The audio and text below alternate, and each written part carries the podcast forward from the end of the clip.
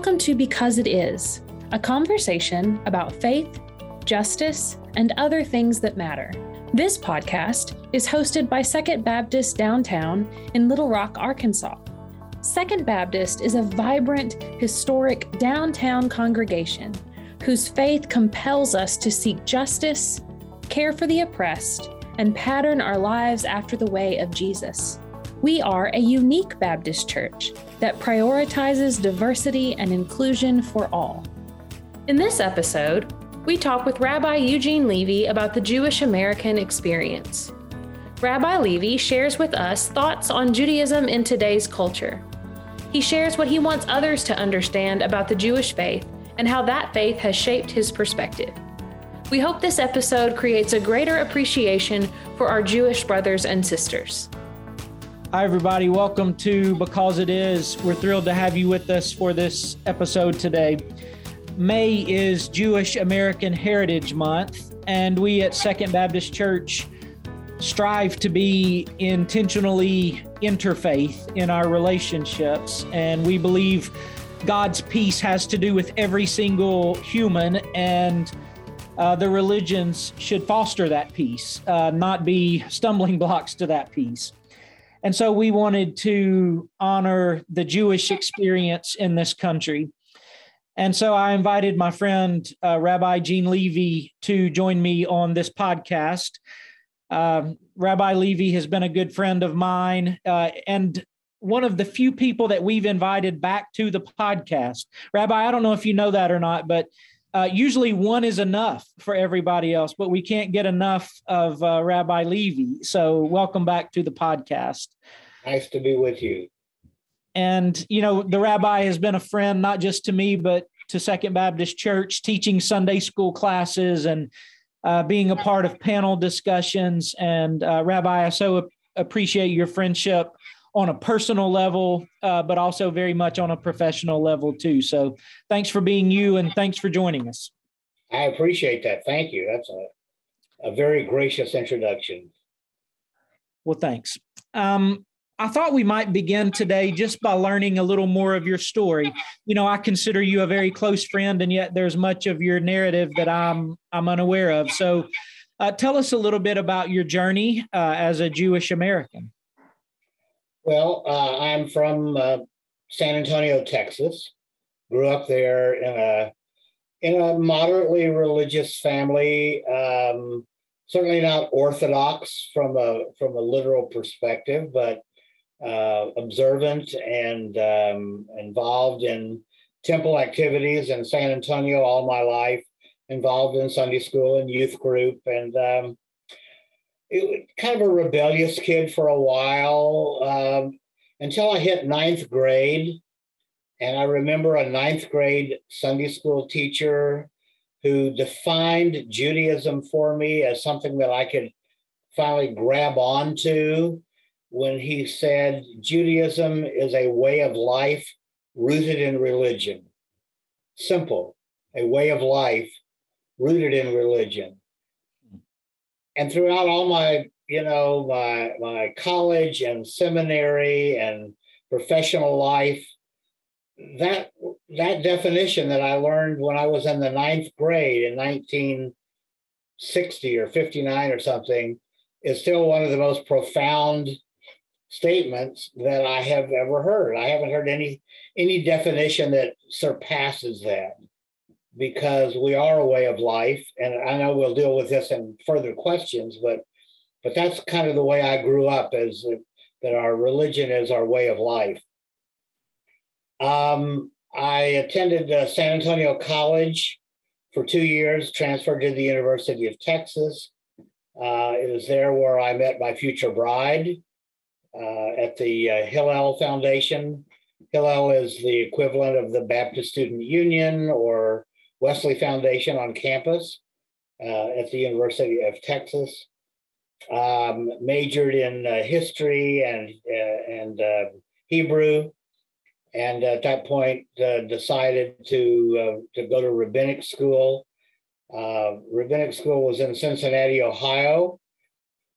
clear cut and simple, which I'll explain how it's changed over times So I, I did uh, five years of seminary work, was ordained in uh, 1972, 50 years ago. You know, they ordain you when you're three. So, um, uh, yeah, I'm, I'm celebrating my 50th year as a rabbi. Hard to believe. I used to think when I was a you know a, a young rabbi in my late 20s, early 30s, that the that the guy and at that time it was just guys who hit 50 years in the rabbinate. They were old. I mean, they were old, old, uh, somewhere between 80 and death. And um, now I'm there, and I can't believe that you know 30 year olds will look at me and say, "God, he is so old. He is an old rabbi." But anyway, I don't see you as old. I see you as wise and well seasoned. That, that's and that's very well seasoned is a is a great euphemism for old. okay. Yeah. um, you you've learned that well, Preston. You, you you'll you'll you'll make a good a good preacher with um with Thanks. with euphemisms like that.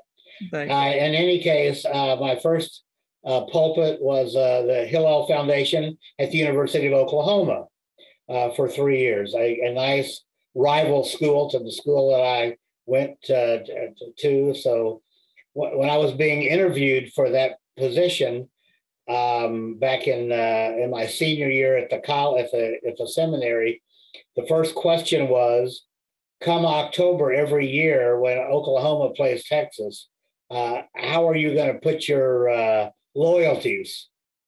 And uh, I had to be careful, and I said, "When when I'll, I'll, be for Texas, I'll be for Oklahoma, except when they play each other." And uh, that that uh, and then I'm hoping for a tie, and that, that seemed to get me the job I was at the University of Oklahoma Hillel for three years. Um, went from there to Tyler, Texas, uh, the buckle on the Bible Belt, as it was called then, and I think it still may be today. Um, 12 wonderful years there. And as a matter of fact, we're going back uh, in a couple weeks. They're going to help me celebrate my 50th year uh, as a rabbi by doing a special service and uh, reception for me in in Tyler. Uh, stayed in Tyler from 1975 to 87, and at that point uh, came to Little Rock at the behest of Temple B'nai Israel and served the congregation here um, actively for 24 years, uh, retiring in 2011. And since then have worked with uh, small pulpits, smaller pulpits um, in Arkansas and Louisiana, and uh, a few life cycle events from here to there. Uh, going to Second Baptist uh, a couple times a year to talk to a, a wonderful Sunday school class, and uh, love going there. Can't wait to go back. Hint, hint. And um, other other congregations here, LifeQuest. Uh, just love te- adult teaching has become my my favorite, favorite, favorite of all things to do. And that's where I am today. Yeah. Well, congratulations on your 50th uh, year of ministry. I celebrate that with you and, and honor you for that. That's no small work. Thank you. Thank you. Um, I wonder in those years, in your own personal journey, but also as someone who has uh, shepherded Jewish people for most of your life, uh, what are some of the struggles of being a Jewish American that you've seen? Have have you experienced anti-Semitism or uh, cared for people who have along the way?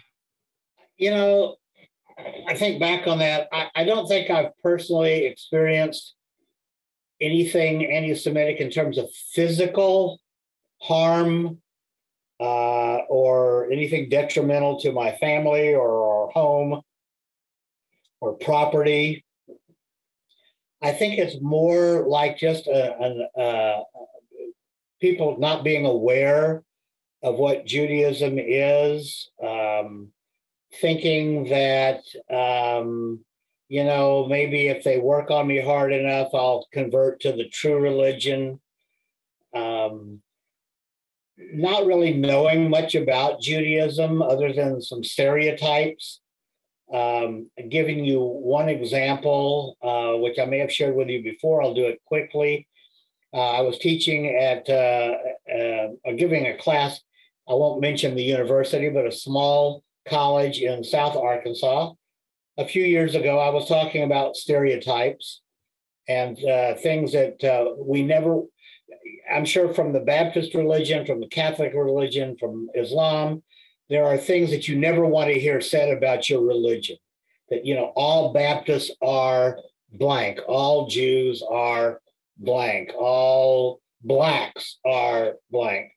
So I was giving a talk on stereotypes. It was kind of a panel.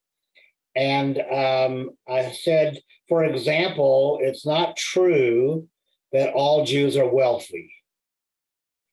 And I looked in the back of the class, and there was a young lady was kind of slinking down in her chair behind her desk as to become invisible. And I, you know, said, uh, "Pardon me, uh, did I say something to offend you?" And she said, "No." She says, "But, but my father is the local minister here, and he always talks about Jews and wealth. That all Jews are wealthy." That was her father as the minister. And of course, the minister's word is gospel, right?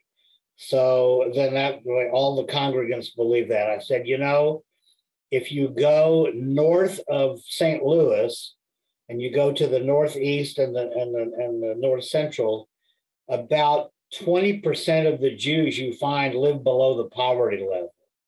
Mm. And they she couldn't believe that. She thought, you know, everybody was a uh, uh, you know, an Elon Musk or something. I mean, he wasn't in the news then, but uh, you know, a Rockefeller or a Ford.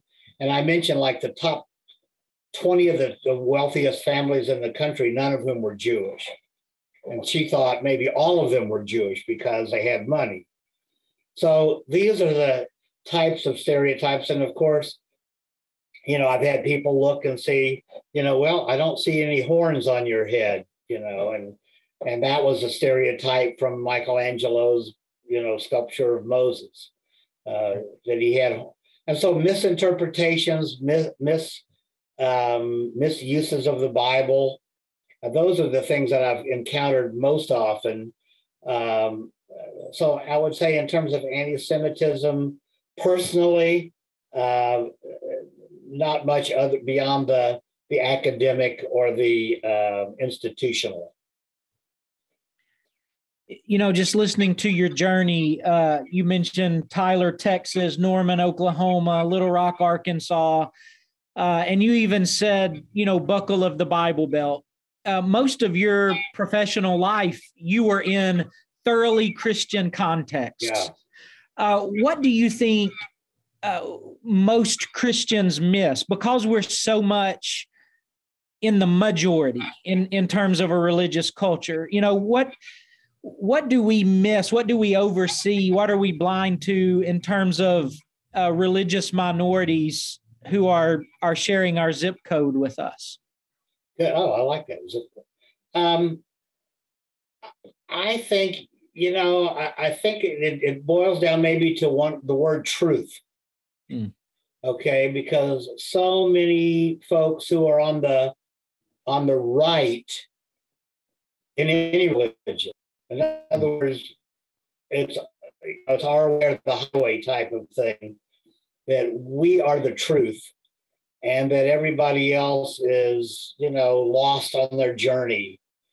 Um, I had a professor once who who kind of put it in a, in a great way. I mean, I see a, a, a fan above your head there, but imagine it's a, a chandelier a beautiful chandelier of, of diamonds. And the diamonds, you know, no matter where you are in your room, you, you see various facets of that chandelier. You can be where you are, you can be over to your right where the window is, or to your left, you know, where the uh, there's something on the wall or behind you. And wherever you are, you're looking at that chandelier and you're seeing it differently. But you might say, well, that's the truth because that's what I see as you miss the other three quarters around on the other side. Right. And so I've always had a problem with the word truth with a capital T, that we, that you, that somebody has the truth, and right. that leaves everybody else with no truth or little pieces of truth. that uh, that really are not um, uh, worthy of, of of discussion. Yeah, yeah, I think about that often. You, you know, it's so easy to start thinking I have the truth. Mm-hmm. And yet, all of us in, in all the major religious traditions, humility is a virtue, right? And so, um, maybe it's not so much that the truth belongs to me as it is I belong to the truth. Uh, and and therefore you can be my teacher. And and I'm not just trying to, to convert you to Christianity any more than you're trying to convert me to Judaism, but we are mutually learning from each other. Uh, that seems to me to be a healthier approach to the truth. Would you agree with that? I do. And, and I think those who may be to the, let's say, and I don't want to use this in, in strictly political terms, but let's say those who are to the center left in terms of Christian theology, Jewish theology, Islam, are more open to you know the interfaith, the that we see truths in in in everyone.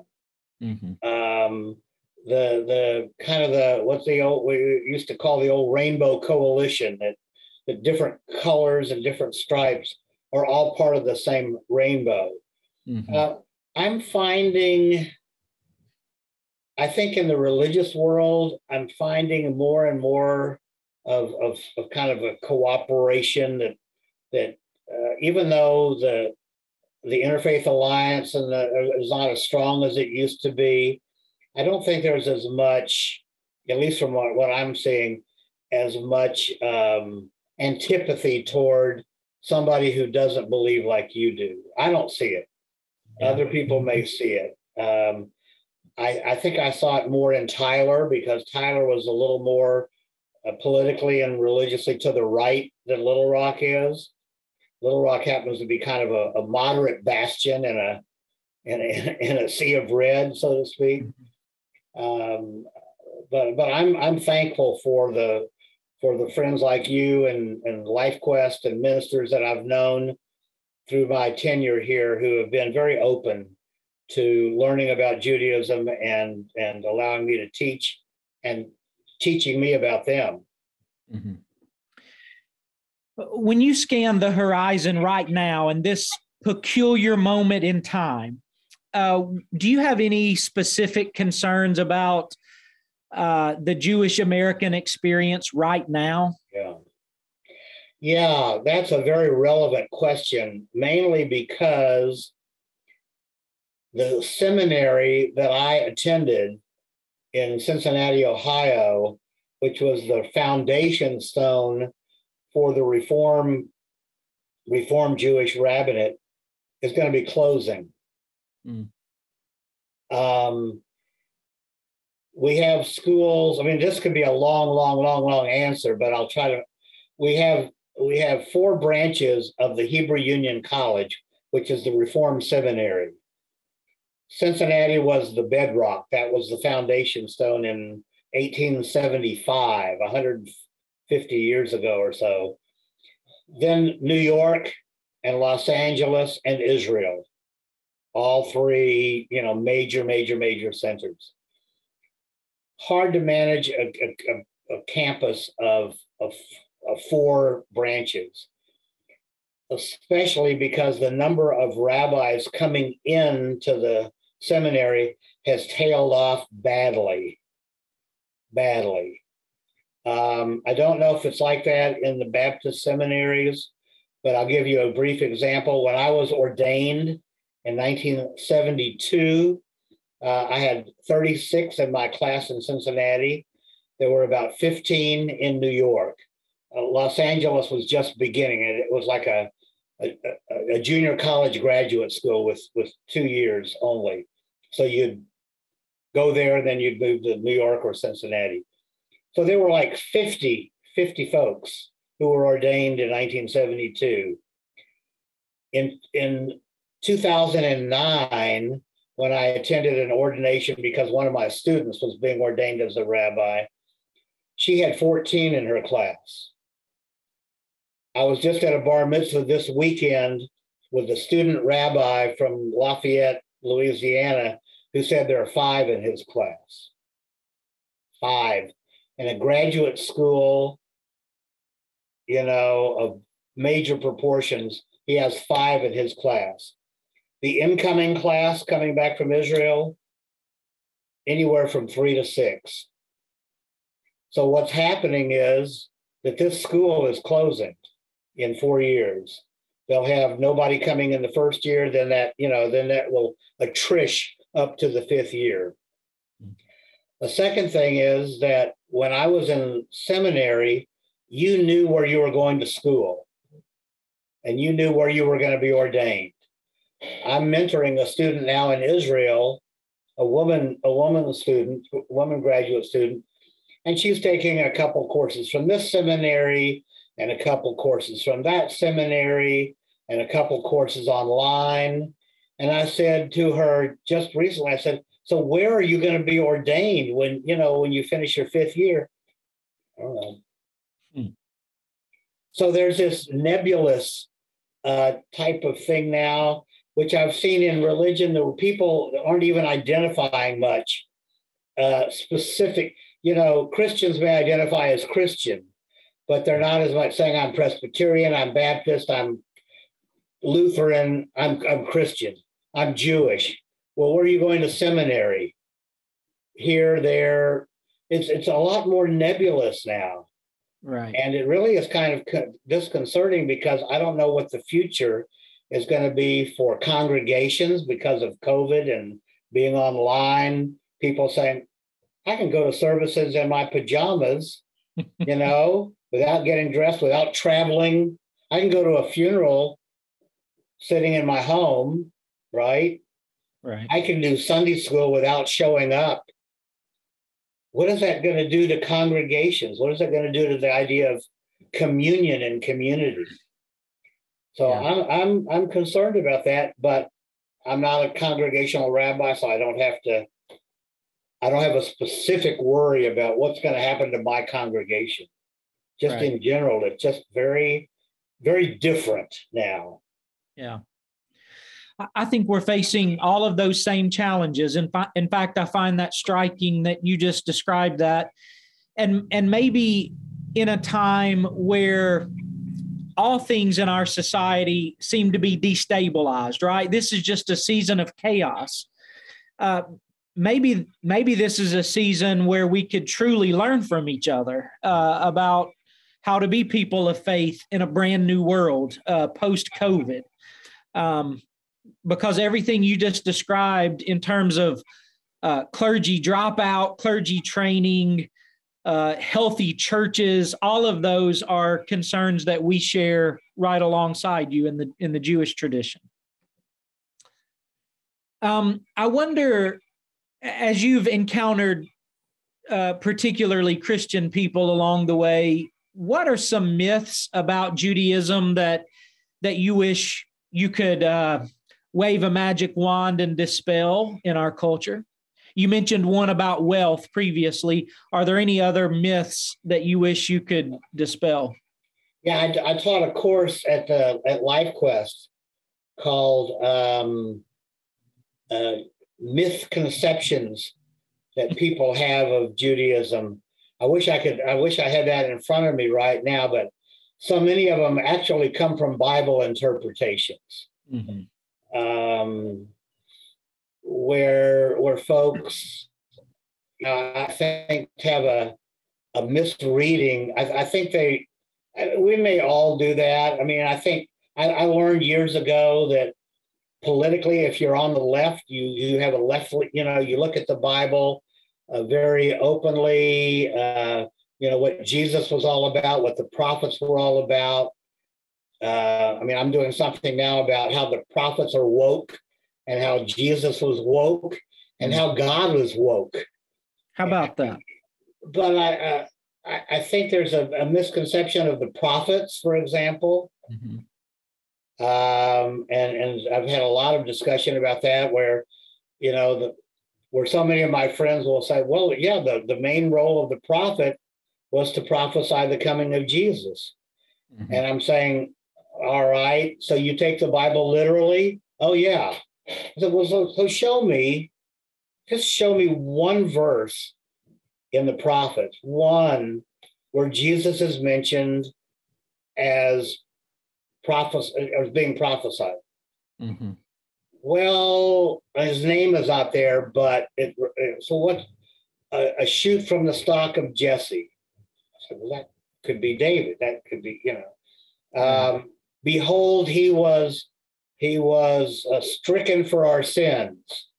Mm-hmm. So, well, that could be the prophet himself. Right. Yeah, well, that's what it means. I said, well, it's in the past tense, right? I was, and a prophecy is usually in the future tense. Mm-hmm. So, how can that be a prophecy? Well, it just is. You just have to have faith. Right. So, you know, once it, once I throw the faith thing in there, there's not an awful lot you can do. Right. You can argue, I've learned you can argue history and you can argue text, but it's very hard to argue faith. Right. So, you know, you go your way, I'll go mine, but I'm sorry, that's really not what the prophets were all about. Right. So I'm trying to tell them, you know, the word, the Hebrew word for prophet is navi, which is to bring. So the prophet brought God's word to the people. You know, what did God want them to do now? That's our prophetic role. That's what your role. And what do you want your people to do? Not in 500 years, you know, or or mm-hmm. 800 years. What what's the role of Second Baptist Church in the community today and the rest of this year? Not in 500 years. Right. So that's the role of the prophet, not to predict the coming of somebody 800 years from now. Right. So, you know, biblical interpretations that may be my strongest a wish of of of, of discontent, uh, and then that affects views of, of Judaism because you know I'm sorry you're really not you know a Bible person because you don't believe. I remember somebody gave me once a, a booklet called 365 Predictions of Jesus in the Old Testament. Yeah. And I looked through there and I said, there's not one. There's, not only is there not 365, I don't see one. Right. So, well, yeah, and, you just, you know, you just don't have faith. Yeah. Okay. And and I think this is a perfect place for us to pause for a second and talk about how learning from other traditions can enrich your own, right? So, I for much of my life when I thought of prophecy, I simply thought of that predictive like crystal ball element, right? Like to a, a prophet was someone who just predicted the future. But then you actually read the prophets and you read about what they care about. Um, and you see the way that they uh, imagined the world, uh, the way that they used alternative metaphors, the way that they challenged powers, the way that they gave hope to, power. to right, right, right, right. Uh, they gave hope to despondent people and they embodied their messages, you know? And so uh, just the other night, I was uh, talking to a group about uh, Jeremiah buying fields in Anathoth, right? When when everyone else would have been selling fields because they uh, were about to go into captivity and yeah. um, property values were plummeting. And this act of buying fields was a tangible sign of hope and renewal. We we have a future. And that's that's a so that's so much richer than someone who's trying to predict the future that no human can really do right? It's uh, that's a better understanding of what prophecy yeah, is especially when it's five or seven hundred years down the road that's right yeah that's right yeah um, often I use the little gimmick. I say, um, um, I don't know how much time we have on this, but I, I want to give this a little bit of time on this because I think it's worthy in this discussion. I say to the class, all right, I want each of you to, to imagine a letter that you are typing, writing, emailing to a friend in Chicago or New York uh, and telling them what your daily schedule is. What do you do on a given typical typical day, a Tuesday, a Thursday, from the moment you wake up, without getting you know real personal, but from the moment you wake up to the moment you go to bed, okay? And you'll get something like, um, oh, okay, I'll I'll volunteer, Rabbi. I, I get up at you know six fifteen.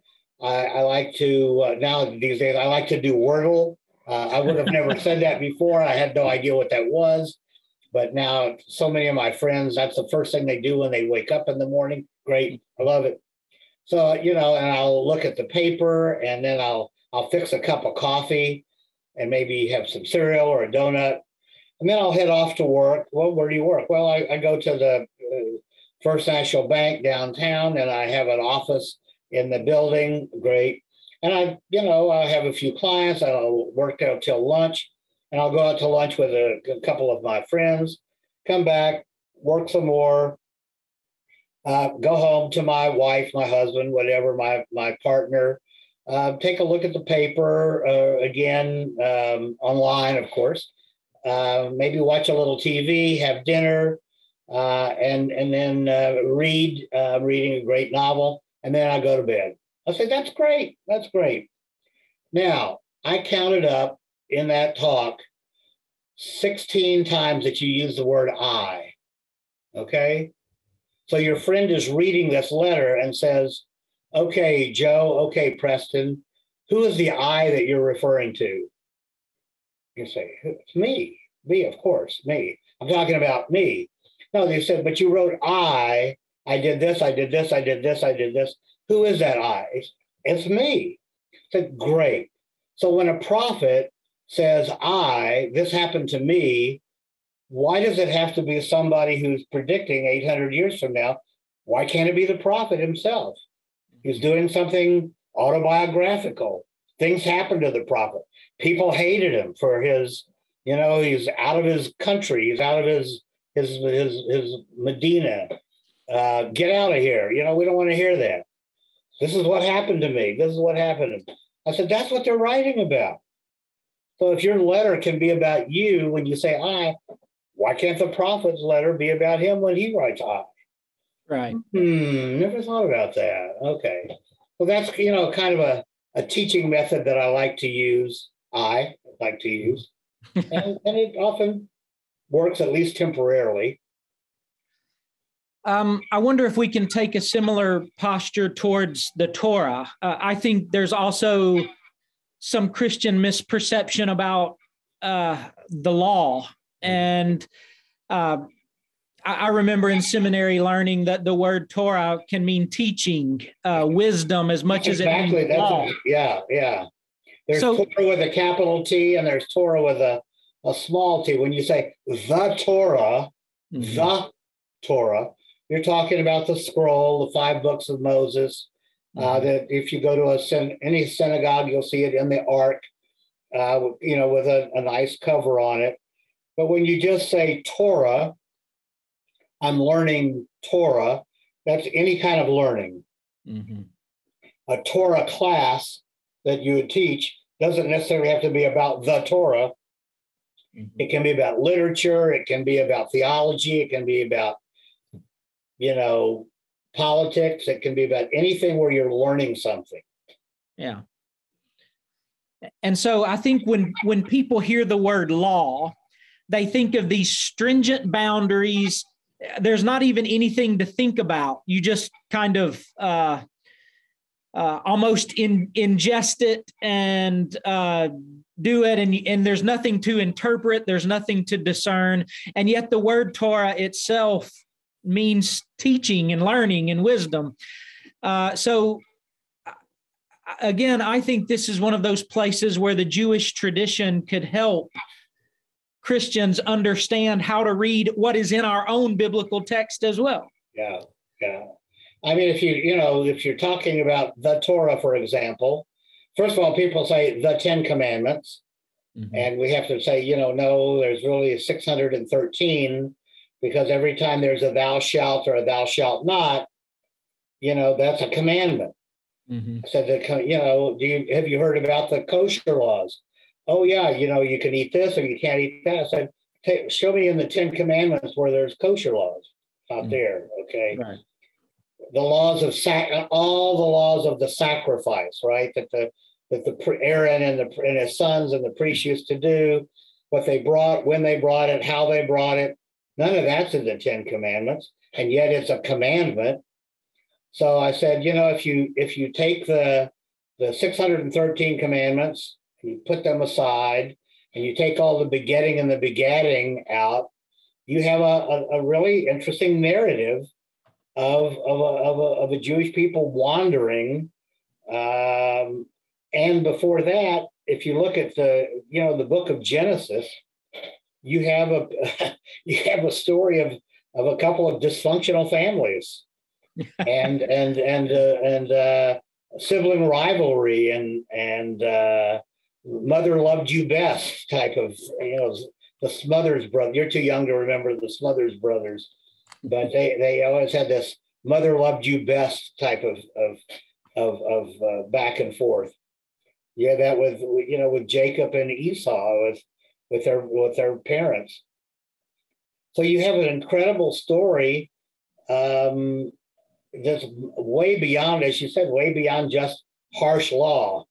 Right. And then if there's a, you know, there's a law, they say, well, Jesus came to abolish the law.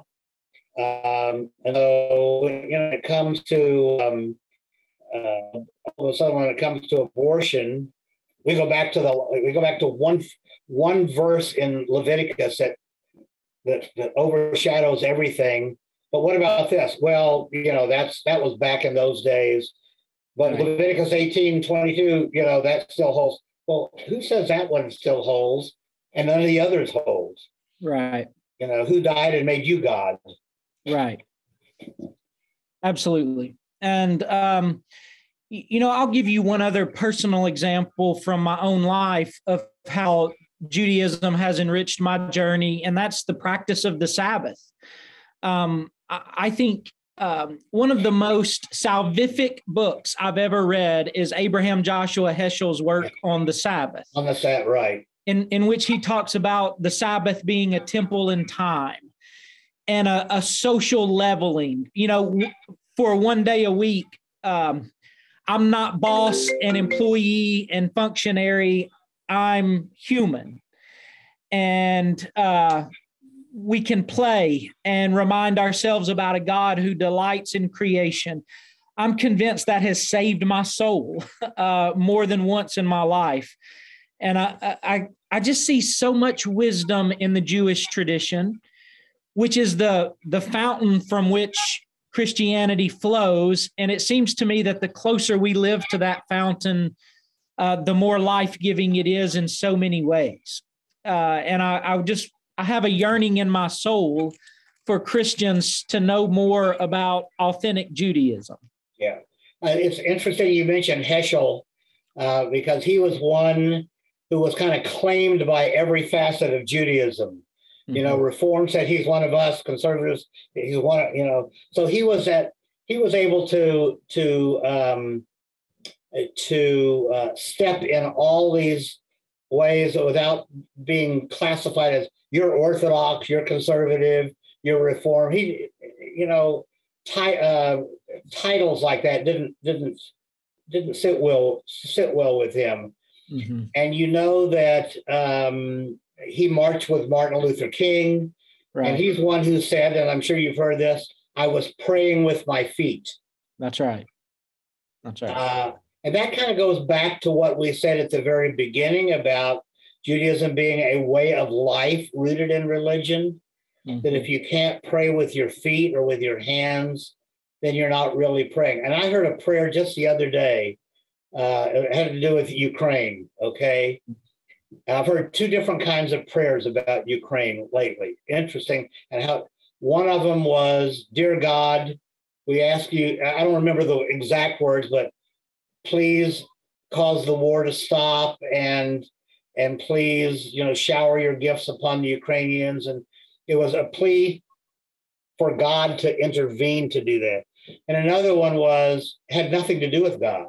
It was a prayer for us to understand each other. May we come to a point where we are cognizant of.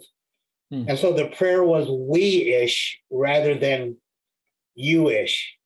right. not Jewish, but Jewish. Mm-hmm. And and that's kind of led me to an interesting delving into prayer these days as to what what is what is prayer really? Is it something to change God or is it something to change us? Hmm. What a great word. And how oftentimes our prayer uh, is it's more about what we say than what we live, right? Yeah. But true prayer seems to be a lived, uh, a breathing reality in our lives. You know, the, the, the Hebrew word for prayer, the literal lahit palel, really means to measure yourself. Hmm. To measure yourself either against the highest ideal of yourself or against your view of God. But how do you how do you stack up to how do you measure yourself? Hmm. And um, and and so often prayer is just asking God to do something. Yeah. You know, I ain't gonna do it. right. You do it. It's You're escapism, God. right? You're escapism, right. Yeah. Um, let's finish with this, I guess. Uh, I'm so very grateful for your Sunday school teacher who taught you that Judaism is a, a way of life rooted in religion, uh, not just a religion that might occasionally have something to do with your life, uh, you which go. is the yeah. way a lot of people it. look at it, I think. Um, you're a retired Jewish rabbi. I'm a Baptist minister, and uh, we have shared work along the way. Uh, we've had great conversation about the truth along the way. We've partnered along the way. When you imagine interfaith relationships uh, at their best, uh, what do you see? If if angels could sing in this world, uh, what would interfaith relationships look like? everybody would be Jewish. No, I don't know. um, uh, it, it's it's, it's just being able to do things together and not necessarily just talk about, well, I believe this and you believe that, but you know, what does our faith tell us to do to, to make the world a better, to, you know, to make the world a better place? What what can we do together? And and too often our meetings are meetings, you know, they still follow Robert's rules of order, that kind of thing. And and what's the purpose of the meeting is to call the next meeting, right? When is everybody wants to know when do we adjourn and when is our next meeting rather than right. okay, what are we going to do now? Right. And and uh, I, I wish we were more in the maybe in the 1960s or 70s concept of, of, of doing things. I, I, have a feeling to just to bring the political into it that that that we're going to be doing some things with mm-hmm. the the way the Supreme Court ruling has not ruling but possibility has come down. I think that's going to motivate a lot of people on on every side of the issue to to to do something. I don't know what we're going to do, but we're going to do something rather than sit there and go, yeah, that was great, or that's terrible. Right. So we may be in a in a in the next couple of months because it's a political season, and also that uh, of of actually trying to get together and do something for the benefit of humanity, rather than say, you know, well, let's do something on behalf of fetuses. Right. I, I do think this moment in time is so uh, wrought with challenge yeah. and also ripe with opportunity. Both of those things are true. Yeah. That all people of goodwill are banding together or hopefully will band together and speak with one voice and pray with our feet and uh, let our hands move with mercy and love. Uh, I I pray for that day and I long for that day, and I think uh, you've modeled that for 50 years, and for that, we're grateful. And um, I guess I challenge our listeners uh, to learn from other faiths, to engage other faiths. And you've done a great job with that. Ah, well, thanks. I, I appreciate that. And um, yeah, I conversations with you have made me a better Christian, right? Uh, conversations with my Muslim friends have made me a better Christian. And so I want to, I guess, provoke our listeners to, with intention and grace, seek these interfaith relationships and let's seek ways to, to do interfaith work in a world that desperately needs it. I think uh, so, if, if, we had a uh, if we had a community of Preston Cleggs, this would be an ideal world. Uh, well, hey, let's not edit that out. I, I want to send that to my mom. Uh, thanks, thank, uh, thanks for that, Rabbi. Uh, I, am going to take that as gospel truth. You said you wanted everyone to be Jewish. I just want everyone to be Preston Clegg. I think that would make the world so beautiful. So, and we'll not tell everybody the face that Brittany's making uh, on the screen now. So. Uh, thanks, Rabbi, for your time and for your presence. Uh, we're most grateful for you and uh, blessings on you and your work. Always a pleasure. Hopefully, again soon. Uh, maybe you'll set the record for our first third time visitor on the podcast. Okay. we'll see you, Rabbi. Okay, thanks. As you go, go and love God with all your heart and soul and mind and strength, and love your neighbor as yourself do so as if it's the most important thing in all the world, because it is. Thank you for listening to Because It Is.